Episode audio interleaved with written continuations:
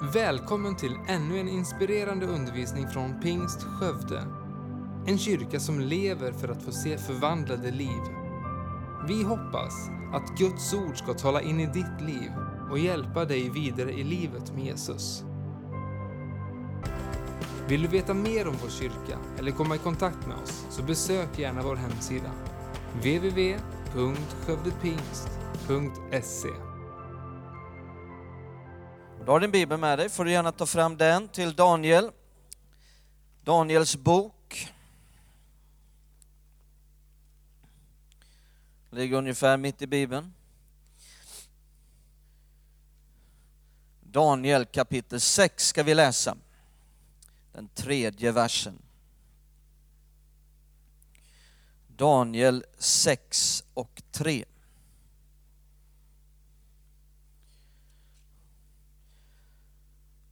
Men innan vi läser så ber vi tillsammans. Himmelske Fader, i Jesu namn vi ber till dig om nåd över den här gudstjänsten i kraft av Jesu blod.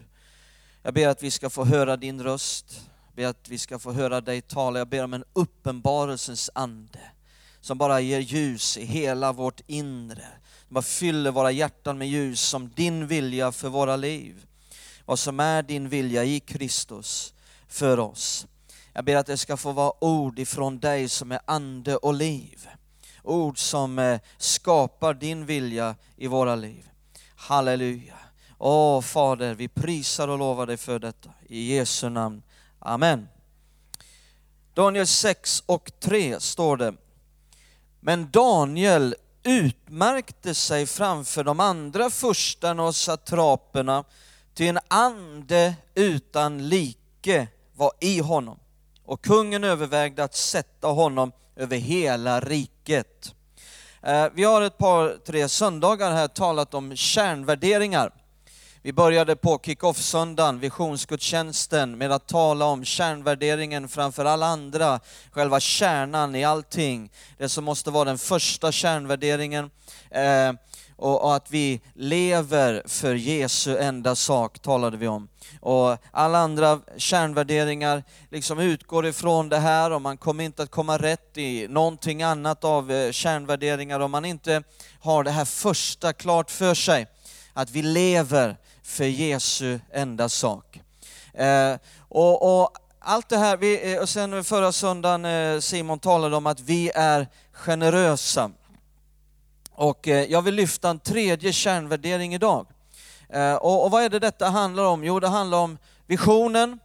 Eh, för ett år sedan vi lanserade visionen här, förvandlade liv. Och vi har fått upp en ny vepa här. Och, det är det vi drömmer om.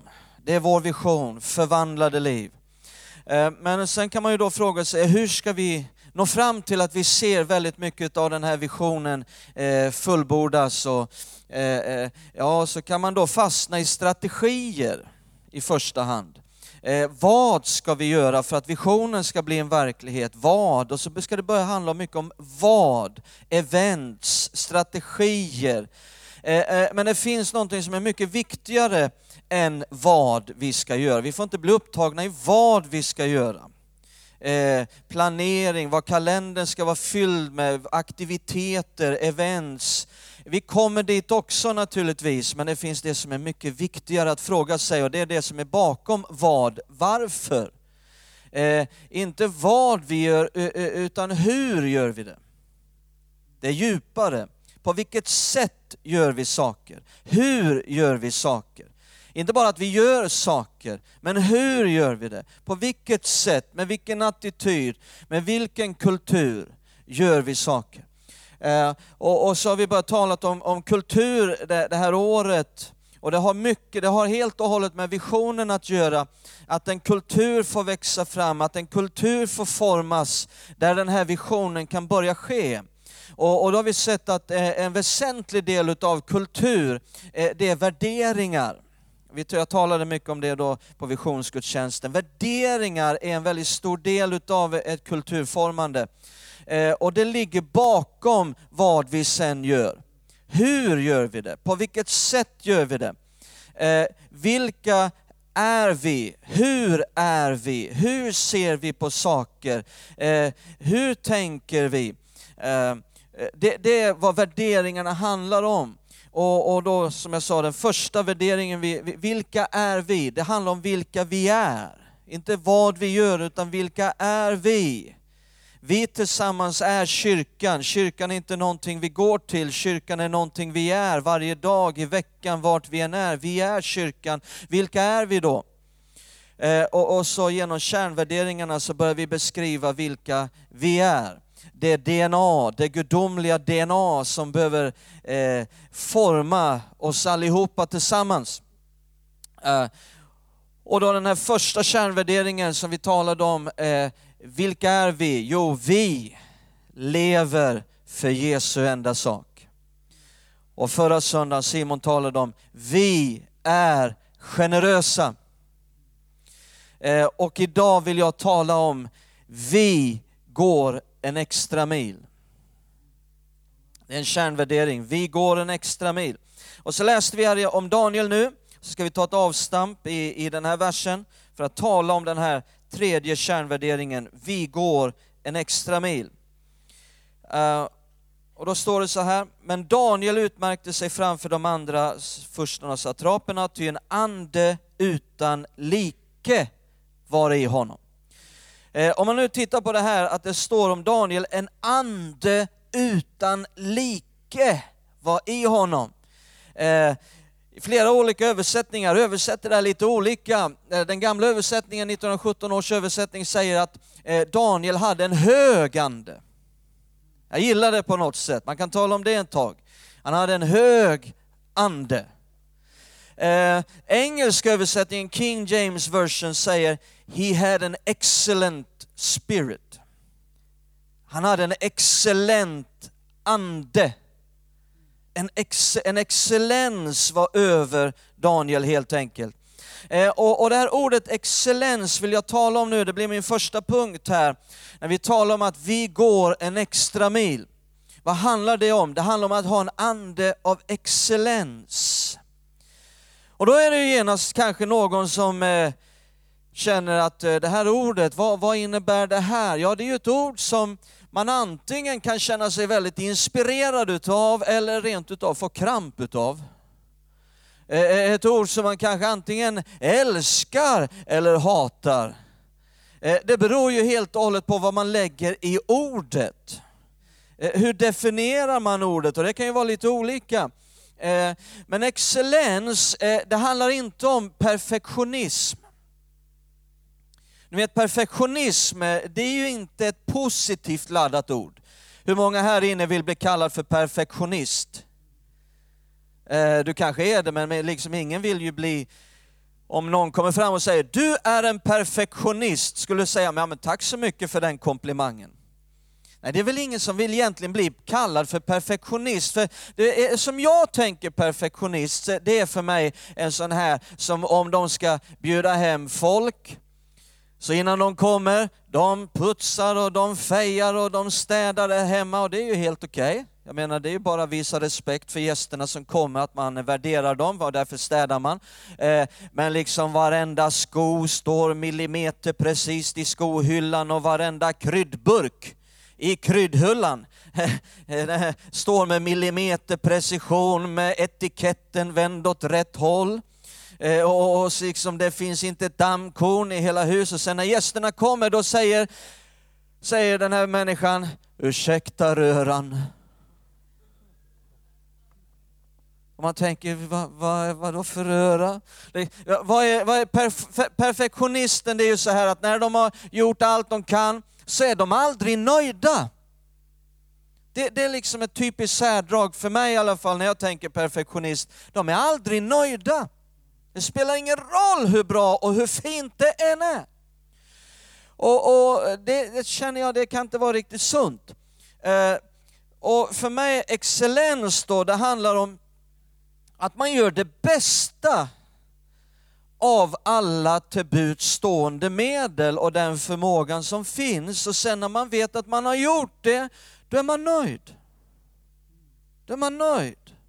Man tävlar inte med någon annan, hur någon annan gjorde någon annanstans, utan utifrån våra tillbudstående medel så gör vi det bästa vi kan och när vi vet att vi har gjort det, eh, då är man nöjd.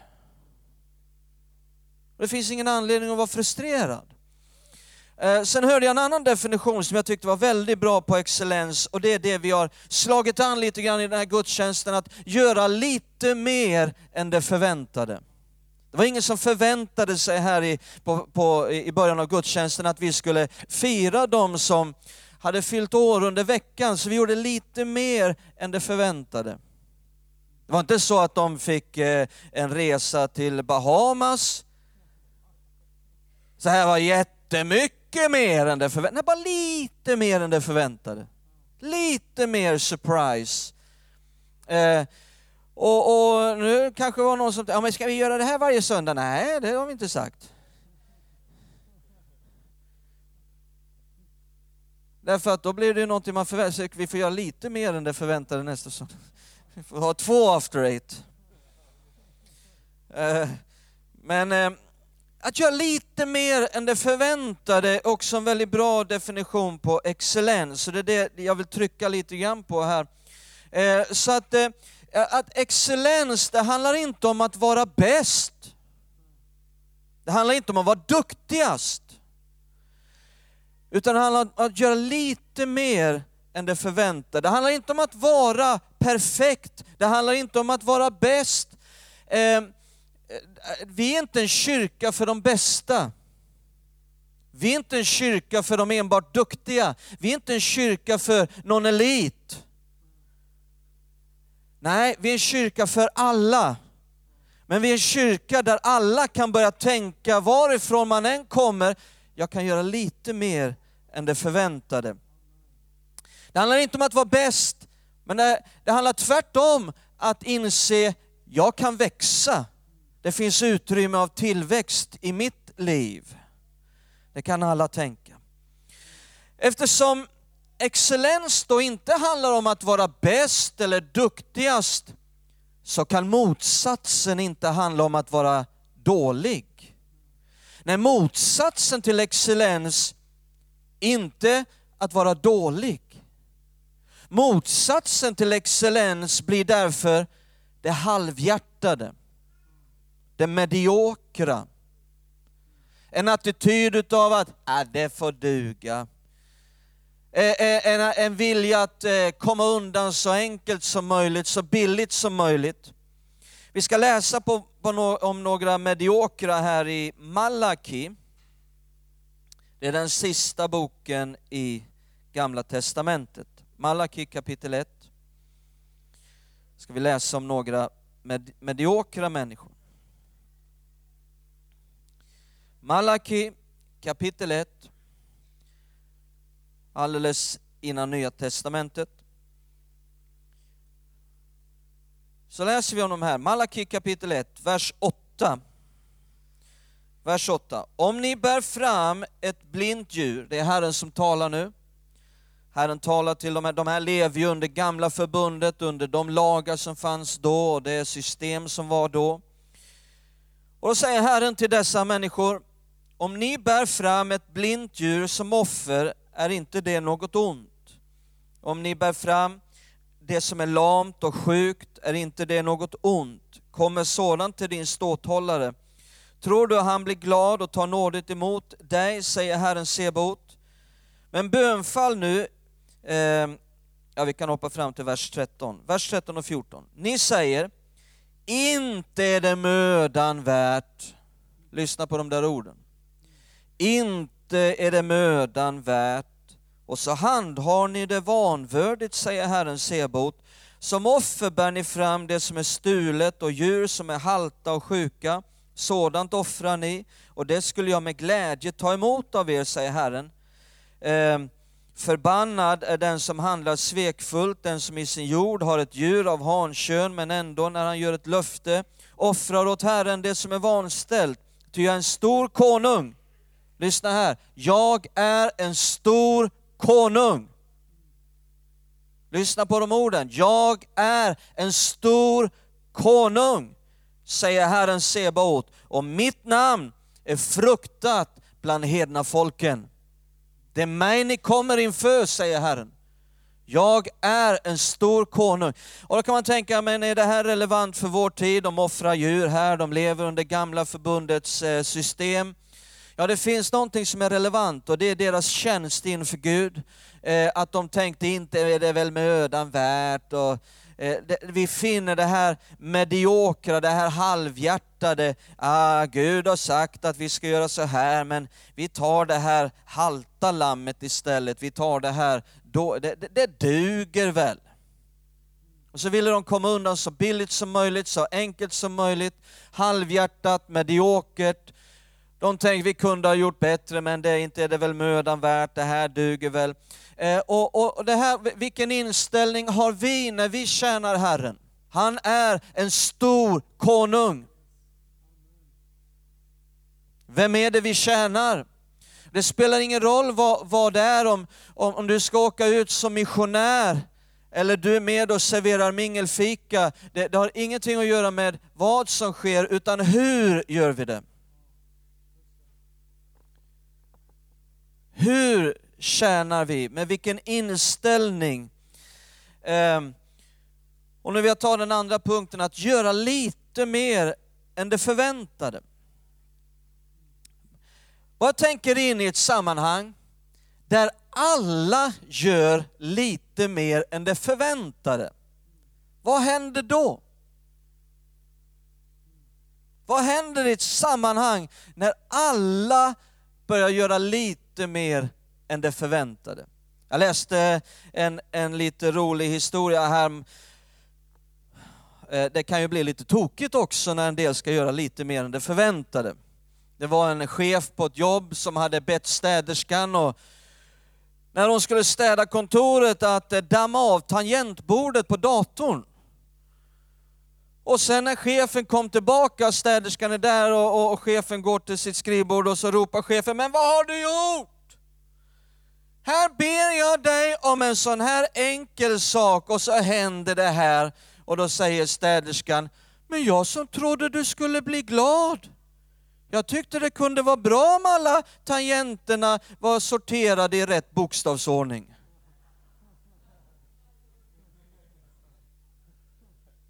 Hon ville göra lite mer än det förväntade. Det kan bli lite fel också. Men vad händer i ett sammanhang när alla börjar göra lite mer än det förväntade? Summan utav allas våra lite mer än det förväntade blir tillväxt. Alltså tillväxt är någonting som jag tror att vi alla vill ha i den här kyrkan på alla sätt, andligt, eh, kvalitetsmässigt, kvantitetsmässigt, ekonomiskt, på alla sätt. Vi vill bara att det ska gå framåt, vi vill växa till. Det tror jag alla eh, håller med om. Eh, men vet du vad som är viktigare än att fokusera på tillväxt? Det är att fokusera på hälsa i en kyrka. På en del håll så kan man bli så fokuserad på siffror och nummer och, och eh, tillväxt, tillväxt, till, hu, hu, eh, tillväxt. Eh, eh men det, det, är mycket eh, bättre att fokusera på själva hälsan i en kyrka. Därför att allt som växer är hälsosamt. Det som är hälsosamt växer. Allt ifrån eh, plantor, blommor, till människor, allt som är hälsosamt växer. Så det är det man behöver fokusera på, själva hälsan, sundheten, hälsosamheten. Och när det kommer fram så kommer tillväxt. Summan utav allas våra lite mer än det förväntade blir tillväxt. Den här kyrkan kommer aldrig att, att ha tillväxt på grund utav en människas gigantiska prestation. Det som leder till tillväxt är inte tio stycken människors gigantiska prestationer, utan tillväxt kommer utav allas lite mer än det förväntade. Summan utav allas våra lite mer än det förväntade innebär att saker går framåt, eh, saker gör framsteg, eh, saker blir roligare. Eh, betyder att inte bara en liten grupp bär allting och gör allting, därför att alla gör lite mer än det förväntade. Frånvaron av excellens skapar motsatsen. Frånvaron av excellens skapar ingen förväntan. Utan då tänker man, det är som det alltid har varit. Det är som det är. Man vet aldrig hur det blir. Kanske det blir bra, kanske det blir dåligt. Det är vad motsatsen till excellens skapar. Eh, det handlar heller inte om att, att vara någonting som man inte är. Att ha någonting som man inte har. Det är inte det vi talar om, utan det handlar om att upptäcka, att se, vad har jag? Mose, när Gud kallade honom, så tänkte Mose, jag stammar, jag har ingenting. Gud, vad har jag? Och då sa Gud, vad har du i din hand? Eh, en stav. Och sa Gud, slängde på marken. Puff blev den en orm. Och så började han göra mer än vad man kunde förvänta av en stav. Det handlar inte om att ha någonting du inte har, utan det handlar om att upptäcka var är jag? Vad har jag? Eh, och göra lite mer än det förväntade utifrån var jag är. Det har ingenting med någon jämförelse att göra, eh, en tävlan med andra har ingenting med det att göra. Det handlar om att veta, var är jag? Var är jag någonstans? Vad har jag? Eh, det, det, vi, vi är en kyrka dit alla kan komma, dit alla kan vara med. Kanske det är så att man, man hade en väldigt trasig uppväxt. Kanske man blev illa behandlad av föräldrar, av lärare i skolan. Kanske man blev mobbad hela sin uppväxt. Kanske man kommer upp i vuxenlivet, man är trasig. Kanske man till och med har svårt att vara där det är mycket folk. Kanske man har fobier, kanske man, man, man kommer på ett sådant sätt till Gud. Vad viktigt det är att vi kan ha en kyrka, vara en kyrka där alla kan vara med. Är ni med? Gud älskar alla. Och för någon kanske det är ett jättestort steg att börja vara mötesvärd och kanske ta ett kliv och börja hälsa på två personer en söndag.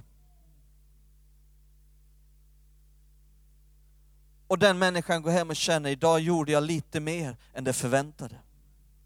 Är ni med? Halleluja. Det är en sån kyrka Jesus vill bygga fram. Den människan kan sen börja växa, kanske om två år är ledare för ett mötesvärldsteam. Kanske om fem år är ledare för hela mötesvärldsteamet.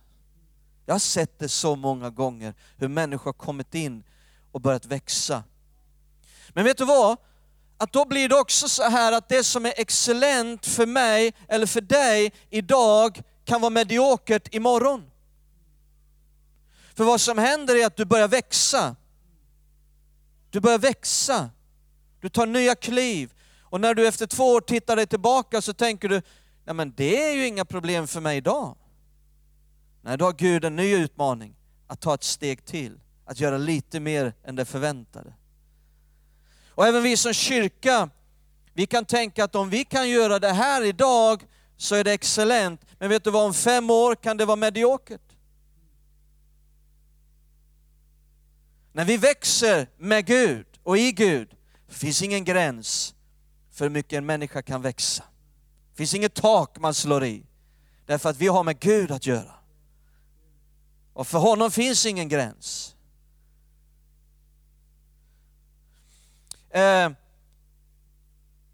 när jag ser på det jag har i min hand, varför skulle jag tänka att Gud ska ge mig mycket mer om jag inte kan göra lite mer än det förväntade med det jag redan har?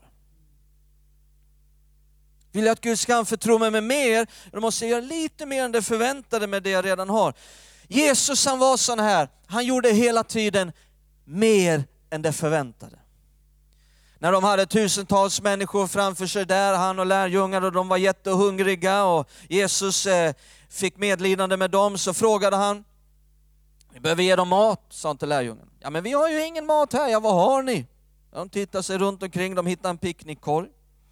De sa, vi har fem bröd och två fiskar.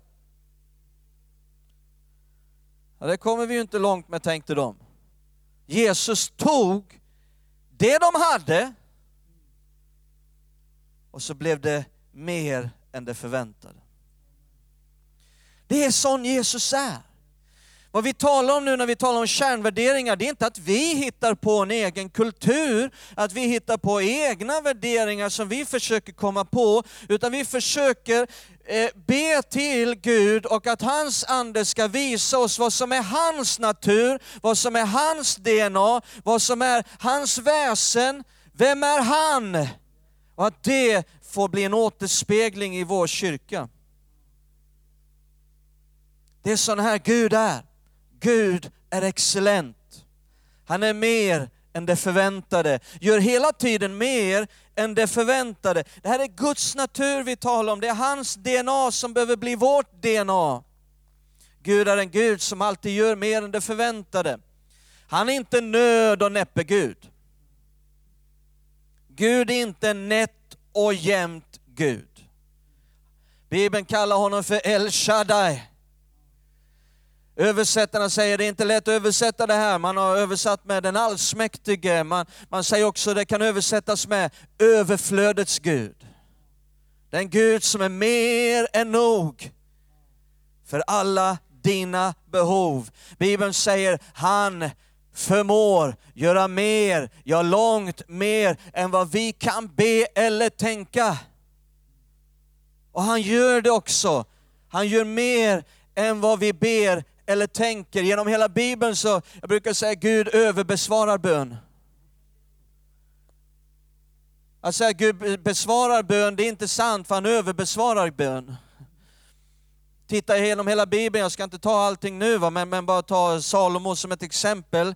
När Salomo säger Gud, jag ber dig om visdom. Gud säger du ska få visdom, men du ska också få det du inte bad om. Du ska få långt liv, jag ska göra dig rik och så vidare. När rövaren på korset bad en enkel bön till Jesus och sa Jesus, tänk på mig när du kommer i ditt rike. Han bad om en tanke. Ägna en tanke åt mig Jesus. När du kommer i ditt rike, då sa Jesus, du ska få mer än det som är en tanke. Idag ska du vara med mig i paradiset. Gud är sådan. Och det är det som vi bara vill ska återspeglas i vår kyrka. När vi försöker göra scenen snygg, så är det det som vi vill återspegla lite mer än det förväntade. Eh, men också i hur vi välkomnar människor i den här kyrkan. Nya människor när de kommer in i, till vår kyrka, redan ute på trottoaren, redan tio meter innan de kommer in. Vad är det man känner? Vad är det man upplever? Är det någon som synar mig med en sur blick? Vem är du? Nej, det kanske var det de förväntade. Men istället gör vi det som de inte förväntade, mer än det de förväntade. Möter de ett leende, en, en, en utsträckt hand som säger, hur har din vecka varit? Vem är du? Var kommer du ifrån? Med ett stort leende, med värme. Den viktigaste predikan vi kan hålla görs i foajén. Jag sa den viktigaste predikan vi kan hålla görs i foajén innan mötet. Hur vi som ska agera i gudstjänsten, hur förbereder vi oss? Slarvar vi? Är det mediokert? Är det nätt och jämnt med nöd och näppe? Eller är det lite mer än det förväntade? Jag ska göra lite mer än det förväntade och hålla mig till 35 minuter. Någon sa det var mindre än förväntat.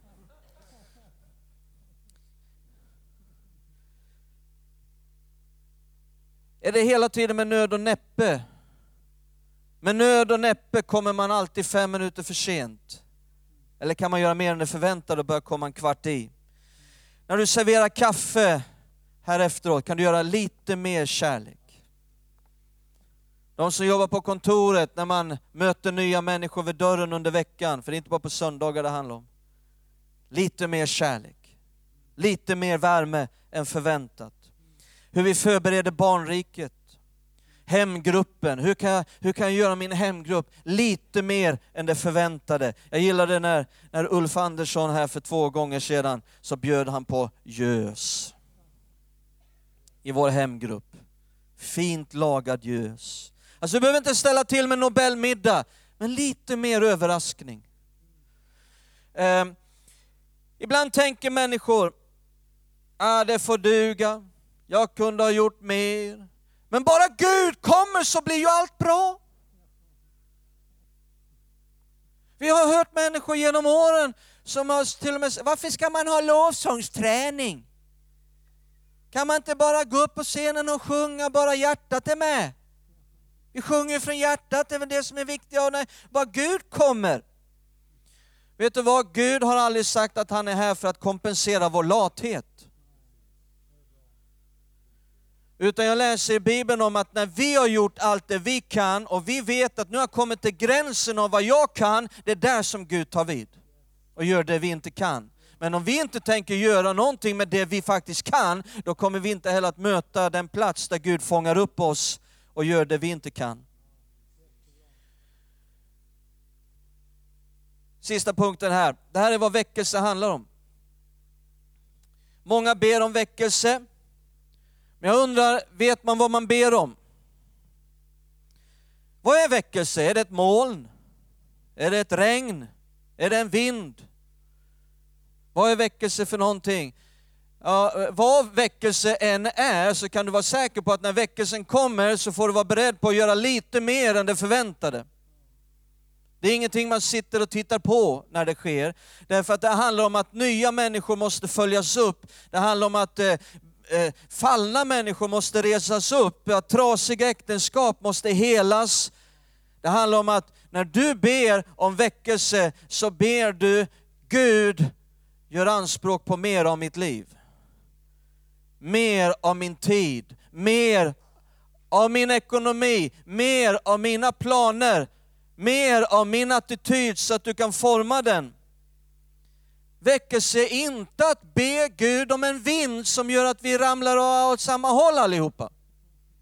Och så ska nog allt ordna sig. Jag brukar säga väckelse stavas A-R-B-T, nej, A-R-B-E-T-E. -E. Väckelse stavas A-R-B-E-T-E. -E.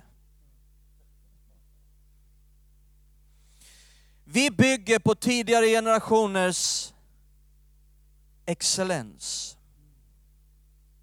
Vi är en del av historien. Det började inte med dig och mig. Vi har kommit in långt senare. Den här församlingen är över hundra år gammal, vi bygger på deras excellens som var här när det började. Den tidiga pingströrelsen, de första decennierna, när man startade hundratals kyrkor i Sverige. Det var människor med hög excellens, som gjorde mer än det förväntade. Jag vet en kyrka som byggdes, och eh, där fanns det medlemmar som gick barfota till kyrkan för att inte slita ut skorna. Satte på sig dem när man kom till kyrkan, så att Pengarna man skulle använt för ett nytt par, det kunde man skänka till kyrkbygget. Man gick all in. Man gjorde mer än det förväntade. Vi bygger vidare på tidigare generationers excellens. Vi är inte perfekta, men vi kan göra mer än det medelmåttiga. Det handlar inte bara om söndagar. Jag var ute med Ulf Andersson och fiskade här för, i, i början på augusti. Jag fick en gädda på 10 kilo, halleluja, det var mer än det förväntade. Men det fanns något annat som jag tyckte var ännu bättre. Det var när Ulf började berätta om sitt liv.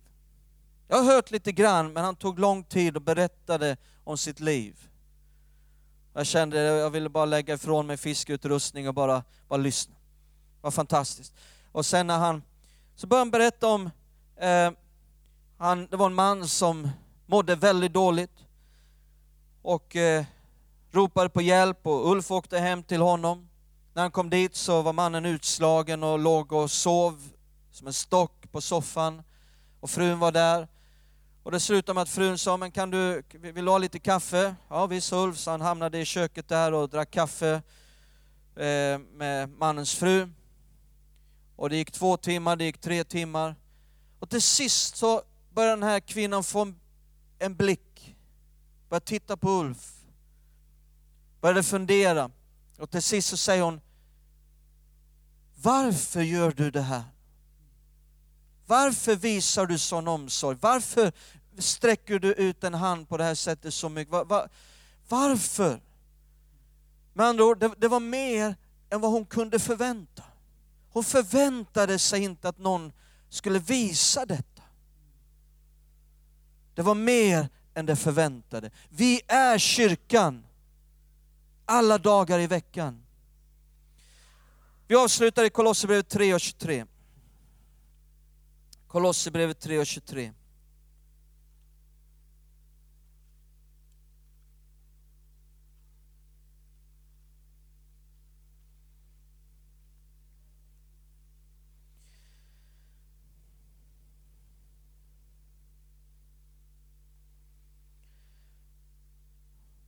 Då säger Paulus så här, det här är ett riktigt kulturbibelställe. handlar så mycket om kultur. Kolosserbrevet 3.23. Vad ni än gör, gör det av hjärtat, så som ni tjänar Herren och inte människor. Ser ni vad Paulus säger här? Vad ni än gör. Alltså man kan tala mycket och länge om vad vi gör.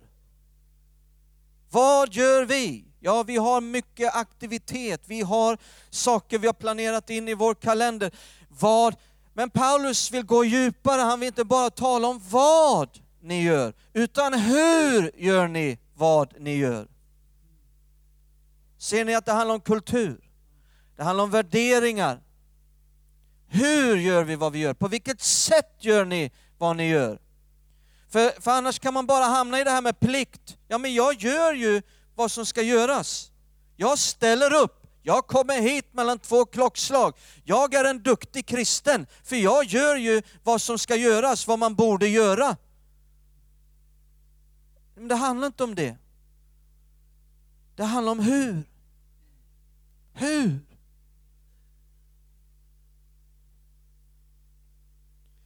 Hur gör vi vad vi gör? Och då säger Paulus, vad ni än gör, gör det så här. Gör det av hjärtat, så som ni tjänar Herren, den store konungen. Vi är inte en kyrka för de fullkomliga. Vi är inte en kyrka för de bästa. Men vi är en kyrka där alla kan börja växa. Vart man än är, var man än kommer ifrån, så kan man göra lite mer än det förväntade. När jag började spela golf, jag har hållit uppe nu, jag, har, jag ska göra comeback om fem år. Men jag började spela golf här för tio år sedan och liksom hade 54 i handikapp. Första året, jag fattade inte varför det gick så dåligt. Sen i slutet utav den, den, när det var början av nästa säsong, då var jag ute med en kompis. Han hade väl 7-8 i handikapp liksom. Och så började, varför, går, varför träffar jag alltid ovanför bollen eller på toppen av bollen? Och varför går det så dåligt? Och, och, och så, så, han tyckte det var, var konstig färg då på klubben alltså. De var lila. Ja, det, dina är svarta, mina är lila. Eh, och så tänkte jag, får jag pröva din klubba? Se om det går bättre. Oj, vad lång den är! Ska de vara så här långa? Hans järnnia var mycket längre än min järnnia. Det visade sig att jag hade fått damklubbor. Jag var inne och köpte klubbor och de kom ut med ett paket och gav mig fel. Jag åkte hem, spelade en hel säsong med damklubbor. De var vackrare liksom men... Eh. Så jag åkte tillbaka till den här affären och sa, titta här är mitt kvitto. Ni har gett mig damklubbor. Jag fick ett nytt paket så det gick ju bättre. Men liksom vad jag ville säga var att jag hade 54 handikapp, han hade 7. Sen kom jag ner mot 40 handikapp och ner mot 35 och ner mot 30 och var alltid ute och spelade med de som var mycket bättre. Men, men golf var så härligt därför att det handlade aldrig om att, att tävla med de jag gick med. Det handlar aldrig om någon, att jämföra sig. Utan golf är en bra sport för den handlar alltid om att jag jämför mig bara med mig själv. Jag utgår ifrån var är jag? Ja, jag har handikapp 34, kanske jag kan sänka mig till 32. Det vore lite mer än det förväntade nu. Att jag liksom går under 10 slag på par 3 hålet. Då har jag gjort lite mer än det förväntade. Är ni med? Det är så där det är. Sån kyrka kan vi vara. Därifrån man är, där man är. Det handlar inte om att jämföra sig. Utan Bibeln säger att i Kristus finns ingen fördömelse. I Kristus är vi alla lika mycket värda. Inför Gud, inte någon mer värd än någon annan. Det handlar inte om att vara värd mer än någon annan. Nej, vi är alla lika mycket värda inför Gud. Så vi står upp tillsammans. Tack för att du lyssnat. Titta gärna in på vår hemsida www.skövdepingst.se för att få veta mer om oss. Och glöm inte att du alltid är välkommen till vår kyrka.